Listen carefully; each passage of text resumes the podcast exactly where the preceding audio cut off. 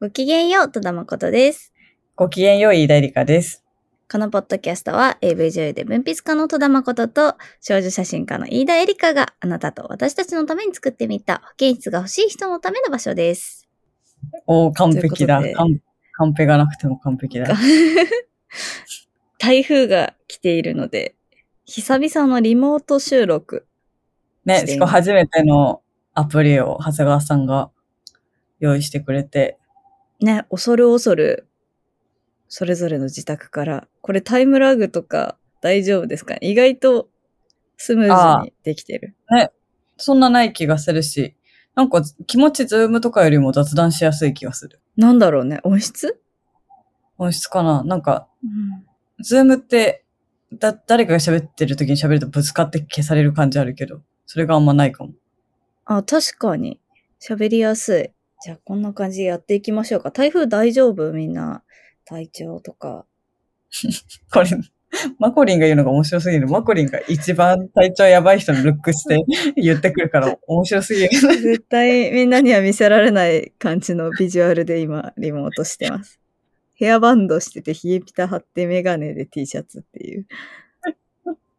やばい。ほんと、しかも今、顔のさ、なんか、両ほっぺにデカめのニキビ。なんか、あ、悪しきタイプのニキビあるじゃん。その、あほっといたらどうにかなるタイプのニキビと、まあ、どっちにしろニキビってそっとしとくしかないと思うんだけど、うん、触らない方がいいもん。悪、悪の、悪のさ、ニキビがあるじゃん。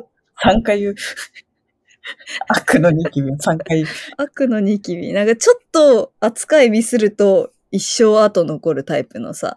一生は言い過ぎだけど、まあすごい残るタイプの、なんか悪質なニキビうん。が両ほっぺにできてて、昨日も一日イベントだったんですけども、ありえないなと思いながらやってました。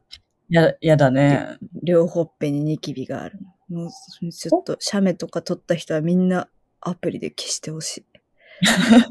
飛んでんじゃん。飛んでるよ。と飛飛んでるかな？ばしてくれ。飛ばしてくれ。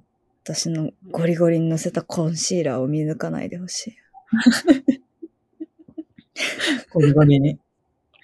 いやいやいや。なんかさ邦画の展示をさ、はい。してて、その、最終日だったわけじゃん。はいはい昨日最終日だったんですよ。この収録してる台風の日の前日がね。で、まあ、大雨の中ね、たくさんの方が来てくださったりして、まあ、はいについてはこれまでいっぱい喋ってるので、そっち聞いていただくとして、邦画ってこう、あの、カラコンとかもしてないし、メイクもなるべく元のビジュアルを崩さないメイクをずっとしてたので、こう、ニキビができてる日のさ、イベント、しかもさ、収録もあったから、画面に映ってちょうどよくなるメイクするじゃん。うんうん。で、こう、店舗さんでのイベントとかでも、やっぱいろんな人がいろんな iPhone とかカメラ、うんすっごいいいカメラ持ってくる人とかもいるし、いろんなカメラで撮るから、まあどのカメラで撮られてもまあ大丈夫だろうってぐらいちゃんとしっかりメイクするのね。はいはい。だから、動画の写真展行ってきましたっていう人がこう、はいピュアな感じでこう来てくれると、うわ、今の顔と全然違ったよね、ごめんみたいな気持ちになりました けど。複雑そんなな。わかんないんだろうけど、うんうん。なんかごめんって急に言っちゃって、え、なんで謝ってるんだろう、この人。確かにになった。謝っちゃう。まあね、TPO に合わせて、マコリンは一生懸命メイクしているという話。あでもなんか、女性の方でそれを言っ感想で言ってくれた方いましたよ。なんかえ、そのマコリンらしさっていうのを、なんか、この、その、か、過剰にならないメイクにしてますよね、みたいな写真に対して。そうですね。本当に。それ、セルフメイクだと本当難しくて、だから自分でその、コントロール、それがしきれないなというか、自分だとどうしても、あの、負の部分の方がうん。強いというか、つ強くなっちゃうから、あらを隠すようにメイクしちゃったりすうんうんるんですよ、どうしてもね。だから普段の収録とか結構、なるべくこう、見た人が引っかかりのない、いい意味で、引っかからないように可愛くしていくみたいな作業をするんですけど、うん。それをこう、なんだろう、そうじゃなくて元の目の形とか、鼻の形、口の形、輪郭とかをなるべく侵略しないように。場に合ったメイクしていくみたいな作業をするのってすごい、意外とそこにたどり着くのって大変なんです。本当にね。ねうん。普段メイクしない人はそうなんだって思うかもしれない。そのままでも可愛いのにって思うかもしれないんですけど、なんだろう。自分の欠点を補うっていう観点を捨てて、あの、作品のためだけに自分の顔を単純なキャンバスにすることってなんか相当な訓練を重ねないとその域にたどり着けないんですよ。な私の場合はすごく、すごくそこまで時間かかって、やっぱセルフメイクの時は、なるべく可愛く見られるように、可愛く見られたいからというより、あの、いじめられないように 可愛くしたい、しなきゃみたいな意識になっちゃう。まあそういう意識でメイクしてる女の子も結構いると思うんだよね。うん。ここが変だねって言われないようにメイクするっていううん方向になっている子もたくさんいて、それも全然悪いことじゃないし、その技術がみんな本当にそれぞれで独自で発展していって、それは本当素晴らしい面白いことなんだけど、でも、こう、だから、抗がのメイクした時に自分はここまで来れたんだな、みたいな、なんか嬉しさがすごいありました。ただのキねャンバス、ただの器として自分の顔を、ただ何の私的感情もなく見て、乗せるべきとこに色乗せてが、やっていけた時間ってすごい良かったなうんって、ちょっとした雑談でした。メイクへのせ、マコリンのセルフメイクがすごいというお話でした。嬉しいね。いやいや、本当に普通セルフメイクって自意識とのバトルなんで、なんか、本当だよね。すごいと思います。なんか私はさ本当この間ちょっと話したよね。あのそういう、こうどういう、ごめんなさい言っちゃって。どういう顔になりたいかの像を先にあって、そこに対して、この顔をこうするにはどうしたらいいかを教えてくれるワークショップとか知りたいみたいな。ああ、そうそうそう、なんか、そうそうそう。すごいね、うちらが信頼を置いているヘアメイクさんが、なんか、完璧に少年なメイクをしてくれた作品の時に、うんなんかそれマコリンモデルさんをね。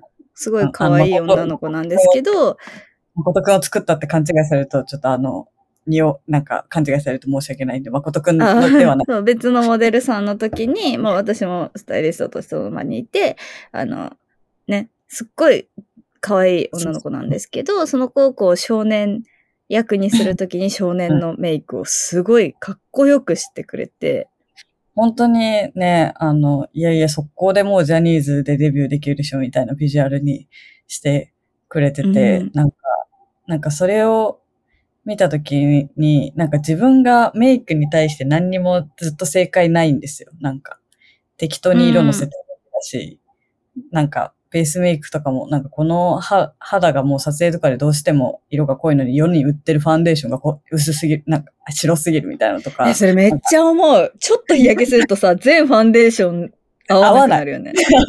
もっと暗いファンデーションがないと合わないとか、なんかうん、うん本当に。思ってたし、世の SNS になんか上がってるメイク法がなんか、かわ、かわいく、可愛くとかの方向しかないんですよ。なんか女性らしくというか。ん。可愛女性としてくでも綺麗であっても、まあとにかく女性、女、女性なんか女性としてってこともなんかああれなんだけど、うん。なんかね、女性的なビューティーになるためのしか、ほぼ、普通に探すと見つからない？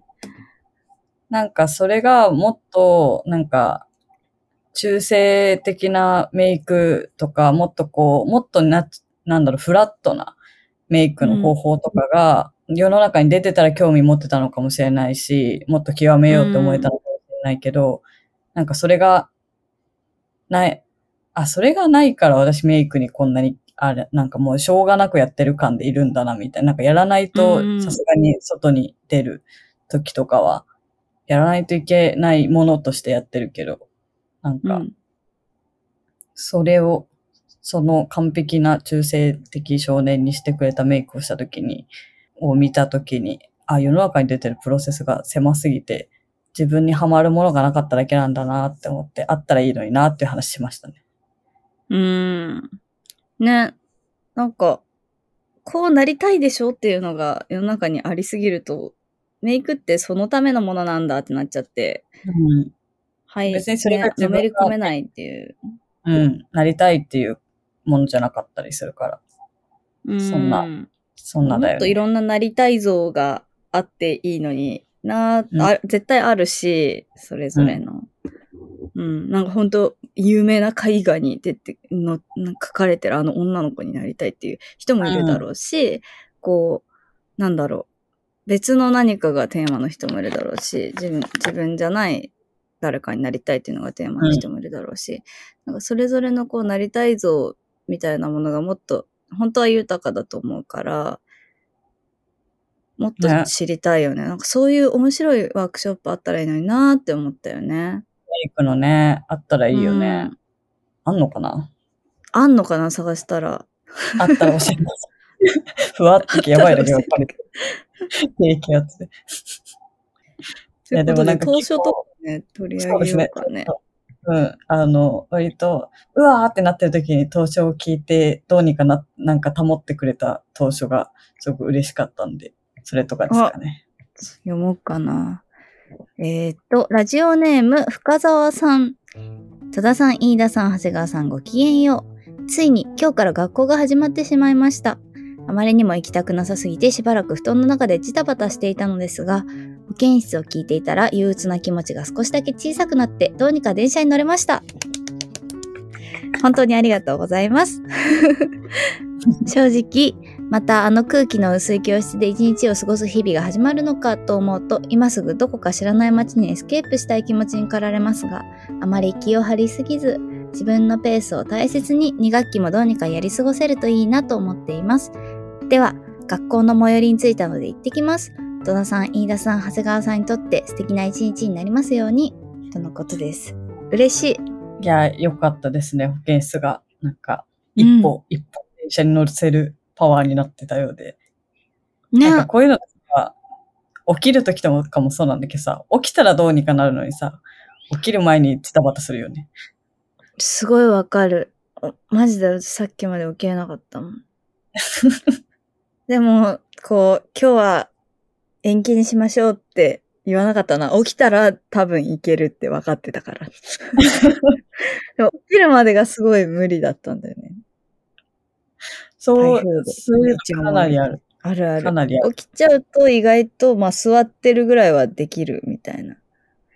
まあ起きて動き始めたら、その活動でいつの間にか頭が切り替わってて、なんとかなって、あ一日終わったなってなるんだけどね。うんうん。あるよね、なんかその、私、原稿とか書くときもさ、書き始めちゃうと書けちゃったりするじゃん。本当に、でも本当に、なんだろう、これ前も長谷川さんと話した気がするんだけど、自分、自分の書くものに対するのは私の場合はなのか、な。んか期待が大きすぎて、すごくこう、もう、すごくいいものを出さなきゃいけないんじゃないかっていう、自分に対するこう期待とかプレッシャーがありすぎて、いざ書き始めて、全然なものが生まれた時に自分を嫌いになっちゃいそうで、だから書き始められないってことが起こるんだよね。ああ、うん、でも書かなきゃいけないもんね。そうそう。でも締め切りっていうのはす存在するから、書くしかないし、書いたら、あの、それなりに別にその文章が生まれなければよかったとはならないんだよね。まあこれはこれでいいだろうってものになるのに、うん。なんだろう。書くうん書くまでが。書くまでが、その自分に失望したくなくて手をつけられないみたいな状況にすごい私なるんですあよ。でも本当に自分に失望しなくて済むようになるには、それを繰り返していくしかないわけで。あ。うん。期待値バカ高すぎ問題わかる。ね、なんか前話した気がするけど、き期待値バカ高すぎ問題。不健室で配信はしてないのかな？どうだったっけ？雑談だったっけ？自分のテキスト、文章を書くときに。ねいやーなんか雑談だっどた気がしますけどね。そうですね。収録はしてないかもな。自分への期待値が、この、なんていうか、現実を、を見ずに、こう、自分への期待値が莫大に膨らんでいる状態で、なんか、その、自分のリアルな現在地とか、リアルなあの、能力値をうん見つめることができない状態を、よ幼稚、幼稚な状態みたいな話しませんでしたっけ、これ、そう、あれですよ。幼児性ね。幼児性。幼児性だ。そうそうそう。僕が、僕も人に教えてもらったんですけど、締め切り、まあ、締め切りの現実性による諦めっていうのがあって、まあ、締め切りってのは、要は諦めるためにあるんだっていう。うん。うん、で、もっとできる、もっとできるって思ってるのは、単純に幼児性が働いてる状態っていう。うん、あーうんうん。だからなんかまだできるとかもっとできるっていう、こうなんかすごい粘土をこう、こねくり回してどんどんでっかくしちゃってるだけみたいな話で、はいはいはい。うー、耳が痛い。っていうのを言っている人がいましたね。やばい、諦めるためマジそれすぎてこ怖い。やっぱり幼児性を、幼児性を捨てるとか、いかにそこから脱するかみたいなことで締め切りが必要とか、ちょっと取り掛かれる状態にしとくとか、そうそうそう。なんか、ややっぱ始めるの大事っすよっていう。そうですね。でもマコリンって始めちゃうと速攻で原稿終わらせるよね。はい。始めるまでが鬼遅いんです。始めるまでずーっとうだうだ。まあでも実際に、なんだろう、テーマを寝かせることによって、たどり着く答えとか、なんか一個、あ、たった一つこれを文章の中に仕込めばいいんだっていう何かうん。を見つけられることもあるというか、それがある文章の方が結局私は好きなので、うん。そのこう、テーマを寝かしながら、さまよった果てにある、どっかから持ってきた真珠みたいなやつを、一個この何千時間の文章に仕込むみたいな作業が本当は全部それでやりたいんですよ。た、だ、まあその真珠がない、見つからない場合もあるし、うん。真珠が見つからないけど、その考えた道のりとか、もともと考えてたことを丁寧に構築して、わかりやすい文章にする必要があることの方が多分人生とか、あと仕事においては多分そっちの方が全然多いと思うんですね。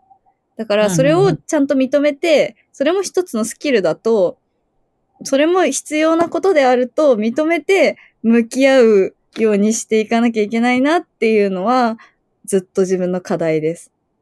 全部が魔法の文章にはならない。うんでも、なんかど、自分の中にいる子供がずっと魔法しか使いたくないって言ってるんですよ。うんうん魔法しか使いたくなくて、それ以外のことはやりたくないって泣いてるんです。その状況をずっとやってる私は。でもやっぱたまにそうじゃないものを出すこともあるし、なんならこう、すごく多くの人にバーって読まれたりするものとかって、意外と自分が魔法だと思ってないものだったりする。ああ。ライトなものだったり、うん。ちょっと自分の持ち味を減らして書いたものだったりすることもあるから、まあなんか、とにかくどの種類のものもやっていくしかないな、みたいな感じうはあるんですけど。ん。まあでもその、魔法しか使いたくない、うわーってなってマコリンはよく見てる気がする。うん。本当にそうなってる。極論でもそうなんですよ。本当に。そうだよね。うん。うん。げね、人は生きていかなきゃいけないからね。だから締め切りは必要なんですよね。締め切りは必要だね。世に物が出るためには締め切りが必要ですよね。多分、芸術を純粋にやればやるほど、やる人ほど締め切りがないと、あの、永久に物が出ていかない気はしますね。なんか。そうだね。大量の覚書だけ残して依拠ってことになっちゃうから、それよりは不完全であっても出てた方がいいと思うんだよね。世に。あーなんか、うんうんうん、私も、そういう、なんだろう、生きていかなきゃいけない、写真で生きていかなきゃいけないっていうもの、状況が発生しない限りは、撮ってたものを世に出さなかった可能性全然、あるよ全然ね。、全然あるね。あの、別に、ああ、えっ、とね、ビビアン・マイヤーっていう写、なんか死んだ後には、あの、結構ひゃ作品が評価された写真、スナップの写真家さんがいて、その人がマジでそんな感じで、なんかへーずっと淡々と一人で、あの、ビビアン・マイヤーを探してっていうドキュメンタリー映画になってるぐらいなんですけど、アマチュア写真家で、なんかずっと淡々と、本当スナップを撮ってて、いいスナップばっかりなんだけど、なんかそれは、その人が亡くなった後に、そのフィルムを見つけた人がちゃんとその写真を世に出していって、めっちゃ評価されて、確かにいい写真ばっかりでみたいな感じの人がいて、だから、その人は本当別に生活を写真であれしてなかったから、本当淡々と、うんうんでも絶対に結構な純度の高さの芸術家だったんだと思うんだよね、こういう人ほど。そうだね。うん。ヘンリー・ダーガーとかもそうじゃなかった。ヘンリー・ダーガーもそうなんだっけ？絵とか。ものすごい量の、そう、あの、物語と絵を描いてて、でもそれが死後に発見された。誰にも見せなかったみたいな。そう、このビ、そうだね、ビビアン・マイヤーとかも誰にも見せてないんだよね。なんかすごいスナップの量があるのに。それもすごいよね。すごいな。エンリー・ダーガーも死後ですね。ああ。死後ですね。へえ、へえ、キデルさんがね、今ね、今の秋冬でめちゃくちゃヘンリー・ダーガーさんをリスペクトしたアイテムいっぱい出してますけど。意外とこっちが。そういうスケールのものをね、のことをさ、普段はさ、忘れて生きてるわけだけどさ、うん。にこう思い出すと、今自分が焦ってることとかとは別の次元で芸術について考えていかないとなって気持ちにさせられるというか。そうだね。なんか芸術について考えていくと、結構もうちょっと時空乗り越えていく覚悟を出していかなきゃいけないんだろうなっていう。うーん。この、何十年何百年って単位でもの考えていかないと、本当じゃないんだろうなと思う。うんまあね、なんか本当のことをやってると、それは自然と何十年何百年とかが経っても伝わるものがあるんだろうなとは思うけど、それが、うんうん現現代に今いる場所にピントが合いすぎてると、そこを失いかけるよね。なんか。そうなんだよね。それのバランスがね、現代に全くピントを合わせてなさすぎると、なんかそもそも生活ができなかったり、生きていけなかったり、逆になんか今いる人たちに伝えるための言葉とか表現ができなかったり、それは別にするかしないかは、その人の芸術がどうありたいかによると思うんだけど、やっぱりこう目の前にいいる、今生きている人たちのことを無視することに罪悪感があったり、でもこう、すごいその辺の葛藤はずっとずっとありますね。うん。ね、それは悩むしかないよね。マジで。うん、ね、これしかない正解。があるわけではなくて、バランス、つどつど見ながらやるしかないというか。そうなんだよね。そうですよね。意外と芸術の話になったが。あ、そう、当初、いろいろ見ていて思ったんです思ったというか、呼びかけたいんですけど、以前、当初を読ませていただいたリスベットさんにまだステッカーが届けられていないようで、ステッカーは欲しいですっていう当初がもう一度 来てくれてたんですけど、なんかあの、いただいてたメールアドレスが送信できませんみたいになっちゃってるみたいで、もしよかったら、こう、また別のメールアドレスを当初に送っていただくとか、あの、保健室のツイッターとかの DM とかでも、あの、リスベットです。住所これです。みたいな感じで送ってもらえると、こう、あもし SNS やってたら、ツイッターとかで送ってもらえると、まあ、何かしらの形で我々に、こう、住所を伝えてもらえれば、あの、すぐにステッカーを送るので、リスベットさん、今回のも聞いてたら、ぜひ、届けたいので、送ってください。ごめんなさい。いろいろ対応が遅くなってしまってて。欲しいです。ね、欲しがってくれてんのもなんかキュンだよね。送、送ります。ちょっとね、対応だけごめんなさい。お願いします。お願いします。はいって感じかな？今回、大丈夫ですかね？すごいふわっとしちゃったね。これもあれなのかな？なんか、幼児性なのかな？いいこと言えてないような、みたいな気持ちになる。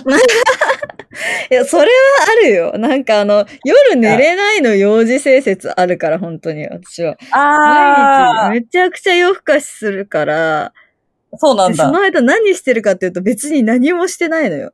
今日が達成できてない、うわーをやってる。そうそうそう。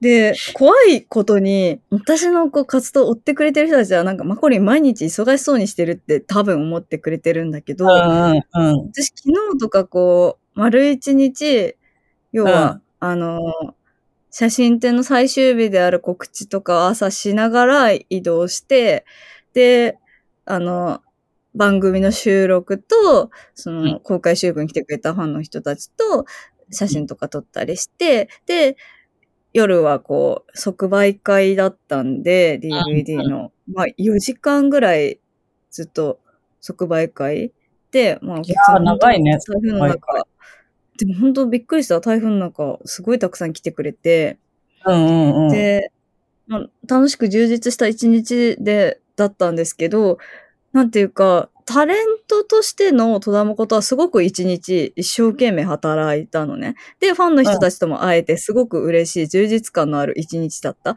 いろいろすごい自分、自分ができることたくさんやったじゃないかって思うんですけど、あの、幼児性というかなんか、あの、芸術を作らないといけないっていう別の事故が、今日何もしなかったねって言ってるんですよ、私に。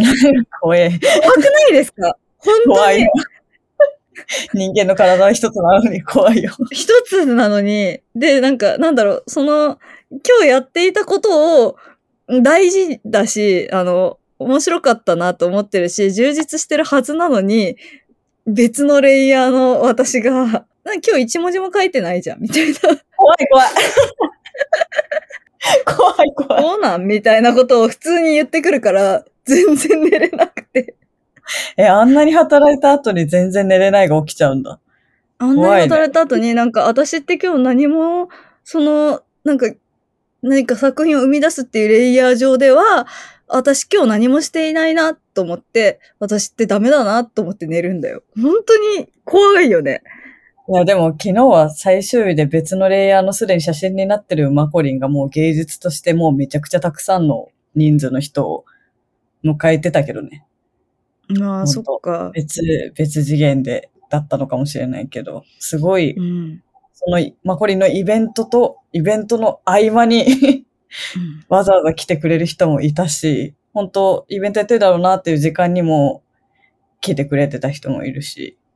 いやすごいよね。なんか、今回本当、私がこう全、全然ほぼ全く在労してないのもあるし、うんなんかそれは意図的になんだけど、生身の人、私があそこにいることによって作品の見方が難しくなってしまうなというか、なんか作品として向かい合ってほしいなっていう意図でいなかったし、なんだろう、先にそのイベントのスケジュールがかなり前から決まってしまってたから、あまりにもこうジャンルの違う、こう、うん。バラエティ番組の収録と、うん。こう、本業の DVD の発売イベントっていう、もうあまりにも写真展の内容とも、その作品を作った意図とももう真逆というか、もう全然次元が異なることをやってたにもかかわらず、なんか逆にその状況によって、なんだろう、純粋に作品を見てくれる人っていうのが、これだけこう、なんだろう、雨の中来てくれるんだなっていうのが分かったし、そう、だから全ね然、うん全然ちゃんと昨日の戸田さんは2つ、3つの場所でいろんな戸田さんをやってたんで、ね、すぐ寝てよかったはず。まあそうだよね。すぐ寝ていいだろうって、冷静になると思うんだけど、で本当毎日のことなんで、これはなんかよ、これも夜中に自分に期待をしすぎなのかもしれないです。うんなんかね、この世でなすべきものへの自分に活かしてる期待が大きいのはあるかもしれないね。難しいですね。うん。本当人生間に合わないなっていう意識もあるし、でも、な、なんだろう、焦っ、ずっと焦っているにもかかわらず、なんだろう、体って不便だし、体調が良くなかったり、うん。思う通りに動けなかったり、さっきみたいな、なんかもうちょっと書き始めずに寝かせた方がいいんじゃないかっていう意識とかもいろいろあったり、で、日々のこう生活に追われて集中力が途切れ続けてしまったりとか、うん本当にいろんな障害があるから、ずっとその純粋に芸術だけをやってくださいっていう別の事項の期待にずっと応えられていないみたいなへえ。意識がマジでずっとあるんですよね。やだね。うん。やだね。夜寝れないのはやだよね。うん。ちょっと寝前にされないとかなんか寝ちゃダメみたいな。今、ここで眠気に曲げちゃダメだみたいな。一文字でも書けみたいなのがいるんだ。別。うん。てか、あ、やってないよねって言ってくる人がいる。もう一人の戸田誠怖いんだけど。うん。だめちゃくちゃ怖いな。スパルタすぎる。から自己肯定には程遠いなって思います。ああ。いやー、そ、それは来年以降にね、そのノルマをこなしやすくなるのかはちょっとわかんないですけど、こなしやすくなるといいですね。なんか、ちょっとねえ、どうなんだろうね。人間ね。うん。なんかさ、うんイルカみ、イルカのパッケージの漢方買ってなかった？飼ってた、なんか、不安、不安に効くみたいな。兄 貴あれ、私はさ、この間薬局でさ、見かけて、あ、うんこれかって思ったんだけどさ、いまいちよくわかんなくて、買わなかったんだけど、あれはどうですか、あれは気休めになります。あ、そうなんだ。気休めにはなる。気休めになります。もう何でも気休めにはなるよ、薬っていうのは。ちょっと気分は、その気分に対してどういう効能か書いてあって、それを飲むっていうことだけで、私は、あの、気休めになると思う。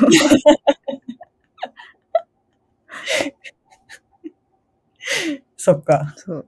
自己暗示強いタイプなんで、結構。あの漢方が本当に効いてるかは知らないけど、もう何かしないとダメだから飲むみたいはいはいはい。なんか、うんまあ、こういう効能があるんだよねっていうのを見てから飲むのにちゃんと効果があるタイプの人なんだ。な。あ、そう、私野菜ジュースの野菜全部読み上げるタイプ。ちゃんと認識するんだ。そうそうそうそう。確かに。トマト、セロリ、ピーマンみたいな。教室でずっと読みながら飲んでました。うん、そうすると、そいつらを取ったっていう意識になる。ああ。何の話してんの？じゃあ、速攻元気とかももうちょっと成分読まなきゃいけないのかな？速攻元気だうんって思った読み上げた方がいいよ。もう、ロイヤルゼリーみたいな。いや私が一番困ってるのは、レッドブル飲むと眠くなるの。ずっと。ああ、じゃあカフェインの含有量見た方がいい。み、見て、これは目が覚めるやつだって認識しなきゃダメなんだ。なんかそう、カフェインとかアルギニンとか。あと、まあ、種類変えるというエナドリは慣れてきたなと思ったら。実際、その成分変わることによって効きが良くなるのかは知らないけど、私にとっては今一番これが目が覚めるドリンクって、信じることが大事なの。大事。そ私にとっての速攻元気みたいな。う。そうそうそうそう。だから私逆にそのピンクのモンスターじゃないと目が覚めません、みたいなことをあ、ちょっと、現場にピンクのモンスターなかったんで買ってきてもらっていいですかみたいなのを。急にわざわざ、そう、わざわざマネージャーさんに買ってきてもらったピンモンはもう聞くに決まってるんだよ。だって私これがないとダメだから買ってきてもらったんだもん。だいぶピンモンの効果でかいな。なるほどね。プラシーボを自分で、自分でこう、よもうそのエナドリにさらにこうかけていって、かけていくのよ。かけていって、飲む飲めば心が落ち着くハーブティーを入れるとか。あ、はいはい全部はい、もう気持ち。なので皆さんも、あの、成分表を読みましょう。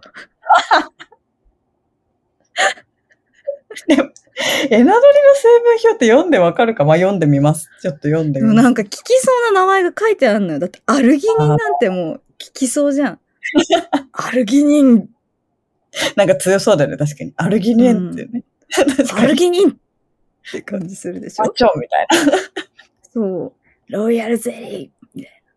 ね、そう、ロイヤルゼリーっていうのが、確かに速攻元気のパッケージ全面に書いてあるんだよね。ー。はいはいはいロイヤルゼはい。リチャラが何個みたいなのがバンバンバンって書いてあるパッケージだから、確かに、なんかレッドブルとかピンモンのパッケージおしゃれだけど成分が表に書いてないから、私が認識してなかっただけなのかもしれない。そうだよ。裏のなんかちっちゃい文字読むといいよ。というエナドリプラシーボ効果講座でした。エルカルニチン。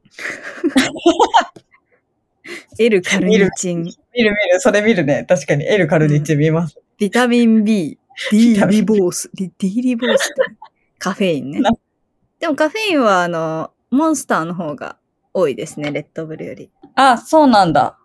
そう。ただ、あの、もうレッドブルは経験上、一杯ぐらいは飲んでも、特に支障はないんだけど、モンスターは一本飲むと次の日一個ニキビができます。マジかマジか、そうなんだ。うん2杯飲むと2個できます。あれそれ冒頭の伏線回収してる感じですかね？はい。はい、私の今顔に座っているこいつらは、あの、え、今日何もやってないよね？の自分が来ちゃったから飲むしかなく、深夜に飲むしかなくなった。でも別にそのまま目がギンギンになって特に何もせず、なんか、YouTube とかで曲聴いて徘徊して終わった夜のせいでできたニキビです。はい。まあ夜更かしもね、ニキビの原因になりますもんね。そうそうそう まさかの冒頭、冒頭の回収をしていく、マトリンがなぜニキビができた回でした。うん。はい。こんなところで、はい。そういう回でした。みんなも夜更かしとピンモンには気をつけましょう。そうだね。諦めて寝ることも大事だよ。ということで投書を募集してます。はい。Google フォームか Twitter や Instagram の DM、マシュマロなどなど方法いろいろ何でも大丈夫です。Twitter の固定ツイートに方法をまとめているのでぜひチェックしてください。投書が採用された方にはサイン入りの保健室ステッカーをプレゼントします。これ、あの、メールアドレスに住所を尋ねるメールを送る感じになるんで、ぜひぜひ欲しい人はその辺把握お願いします。把握お願いします。反応してもらえると返信とか対応してもらえると助かります。返信。そう、読まれたけどしばらく来ないなって思った人とかは、迷惑メールフォルダに入っちゃってるとかもあるかもしれないから、うんよかったらチェックしてみてくださいね。で、ハッシュタグは、ミー保健室。ミーが英語で保健室は漢字です。Spotify のフォローボタンもぜひぜひよろしくお願いします。お願いします。ということで、はい。また、はい、写真集稿が発売中です。他にもいろいろ我々のね、活動などなど、SNS とかでお知らせしていくので、よかったらチェックしてもらえると嬉しいです。はい。はい。ということで、では、では、ではまた。よく寝てください。バイバイ。はーい。バイバイ。